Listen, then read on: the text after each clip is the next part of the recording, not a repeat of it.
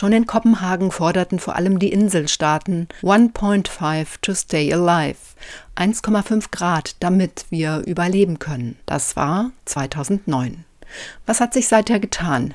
Nun, die Berechnungen und Vorhersagen führender KlimaforscherInnen, die eine Erwärmung des Planeten, Stürme, Fluten, Hurricanes, Dürren, Gletscherschmelzen und Hochwasser vorhersagen, sind jetzt noch besser untermauert und der Klimawandel ist seit der Flutkatastrophe für viele gefühlt auch in Deutschland angekommen. Fast alle wissen jetzt, um das Klima zu retten, müssen die globalen CO2-Emissionen bis 2030 halbiert werden. 2030, das ist in neun Jahren, soll heißen, wir müssen sofort anders heizen, anders essen, fahren und konsumieren. Soweit, so bekannt. Passiert das nicht, können Kippelemente im Klimasystem ausgelöst werden, deren Folgen unkalkulierbar sind. Dieser Tage verhandeln 198 Mitgliedstaaten des Pariser Klimaabkommens in Glasgow wieder über das Wie des Klimaschutzes.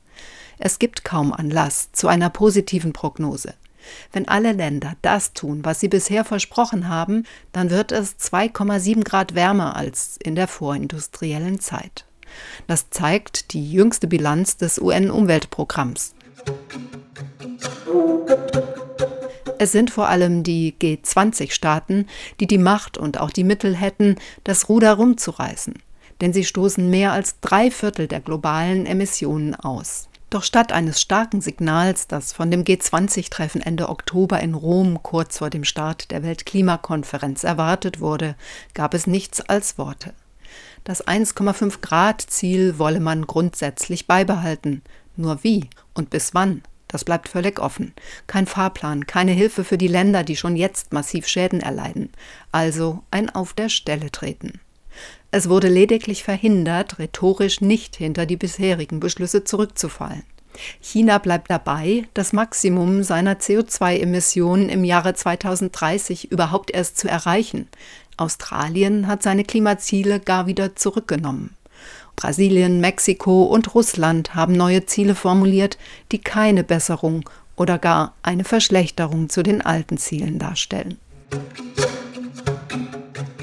Mal wieder steht also die Frage im Raum, was bringt der Weltklimagipfel, nachdem die letzten 25 Gipfeltreffen dieser Art keine rettende Wende bei den Emissionen gebracht haben. Gut, bislang wurde meist von 2 Grad Erderwärmung gesprochen, die nicht überschritten werden sollten.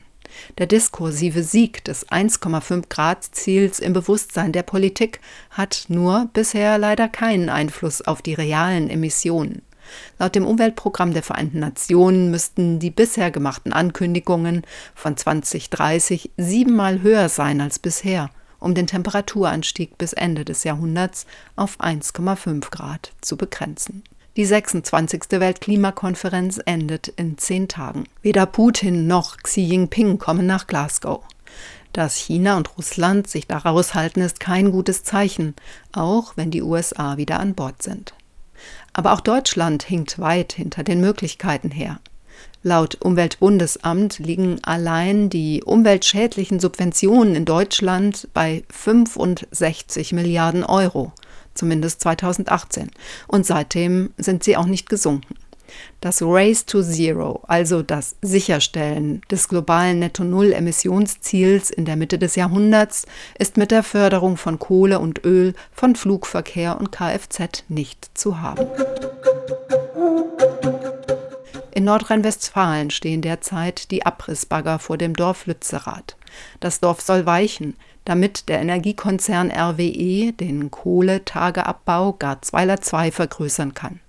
RWE argumentiert, der Tagebau müsse bis zum Kohleausstieg wachsen. Das macht klimapolitisch keinen Sinn. In Glasgow wird verhandelt, in Lützerath werden die Fakten geschaffen. Nun wurde die Räumung allerdings vertagt. Dank eines Gerichtsentscheids haben die Aktivistinnen Aufschub bekommen. Eigentlich kann sie niemand mehr hören, die mahnenden Hinweise, dass die Menschen jener Länder, die am wenigsten zur Erderwärmung beitragen, am meisten unter den Folgen des Klimawandels leiden. Bei aller Facelifting-Rhetorik der Klimadiplomatie in Glasgow gilt aber, der Weltklimagipfel ist der Ort, an dem sich gerade auch zivile Organisationen aus dem globalen Süden mit ihren Sorgen Öffentlichkeit verschaffen. Sie zeigen unermüdlich die Schäden und Verluste auf, die schon jetzt durch den Klimawandel entstanden sind. Die Klimaforscherin Friederike Otto sagte jüngst, die Schäden und Verluste werden auch schon bei 1,5 Grad Erwärmung weiter zunehmen. Aus diesem Grund haben sich über 300 zivilgesellschaftliche Organisationen in einem offenen Brief an den Präsidenten der COP26 gewandt und an die Staats- und Regierungschefs. Sie fordern, dass Industrieländer sowie stark emittierende Schwellenländer eine Verpflichtung eingehen. Sie sollen Finanzmittel für klimabedingte Schäden und Verluste bereitstellen. Der offene Brief ist unterstützenswert, keine Frage. Er signalisiert aber auch das bisherige Versagen. Auf der Weltklimakonferenz, das ist zumindest zu befürchten, wird keine einzige Klimakatastrophe verhindert, sondern im Nachhinein verhandelt, wer für die Schäden aufkommt. Das alles sind keine guten Nachrichten. Eine dauerhafte Dekarbonisierung der Wirtschaft wird nicht erreicht, indem man weiter über ein 1,5 Grad Ziel redet und kaum was dafür tut. Klimaschutz muss erkämpft werden oder er findet nicht statt.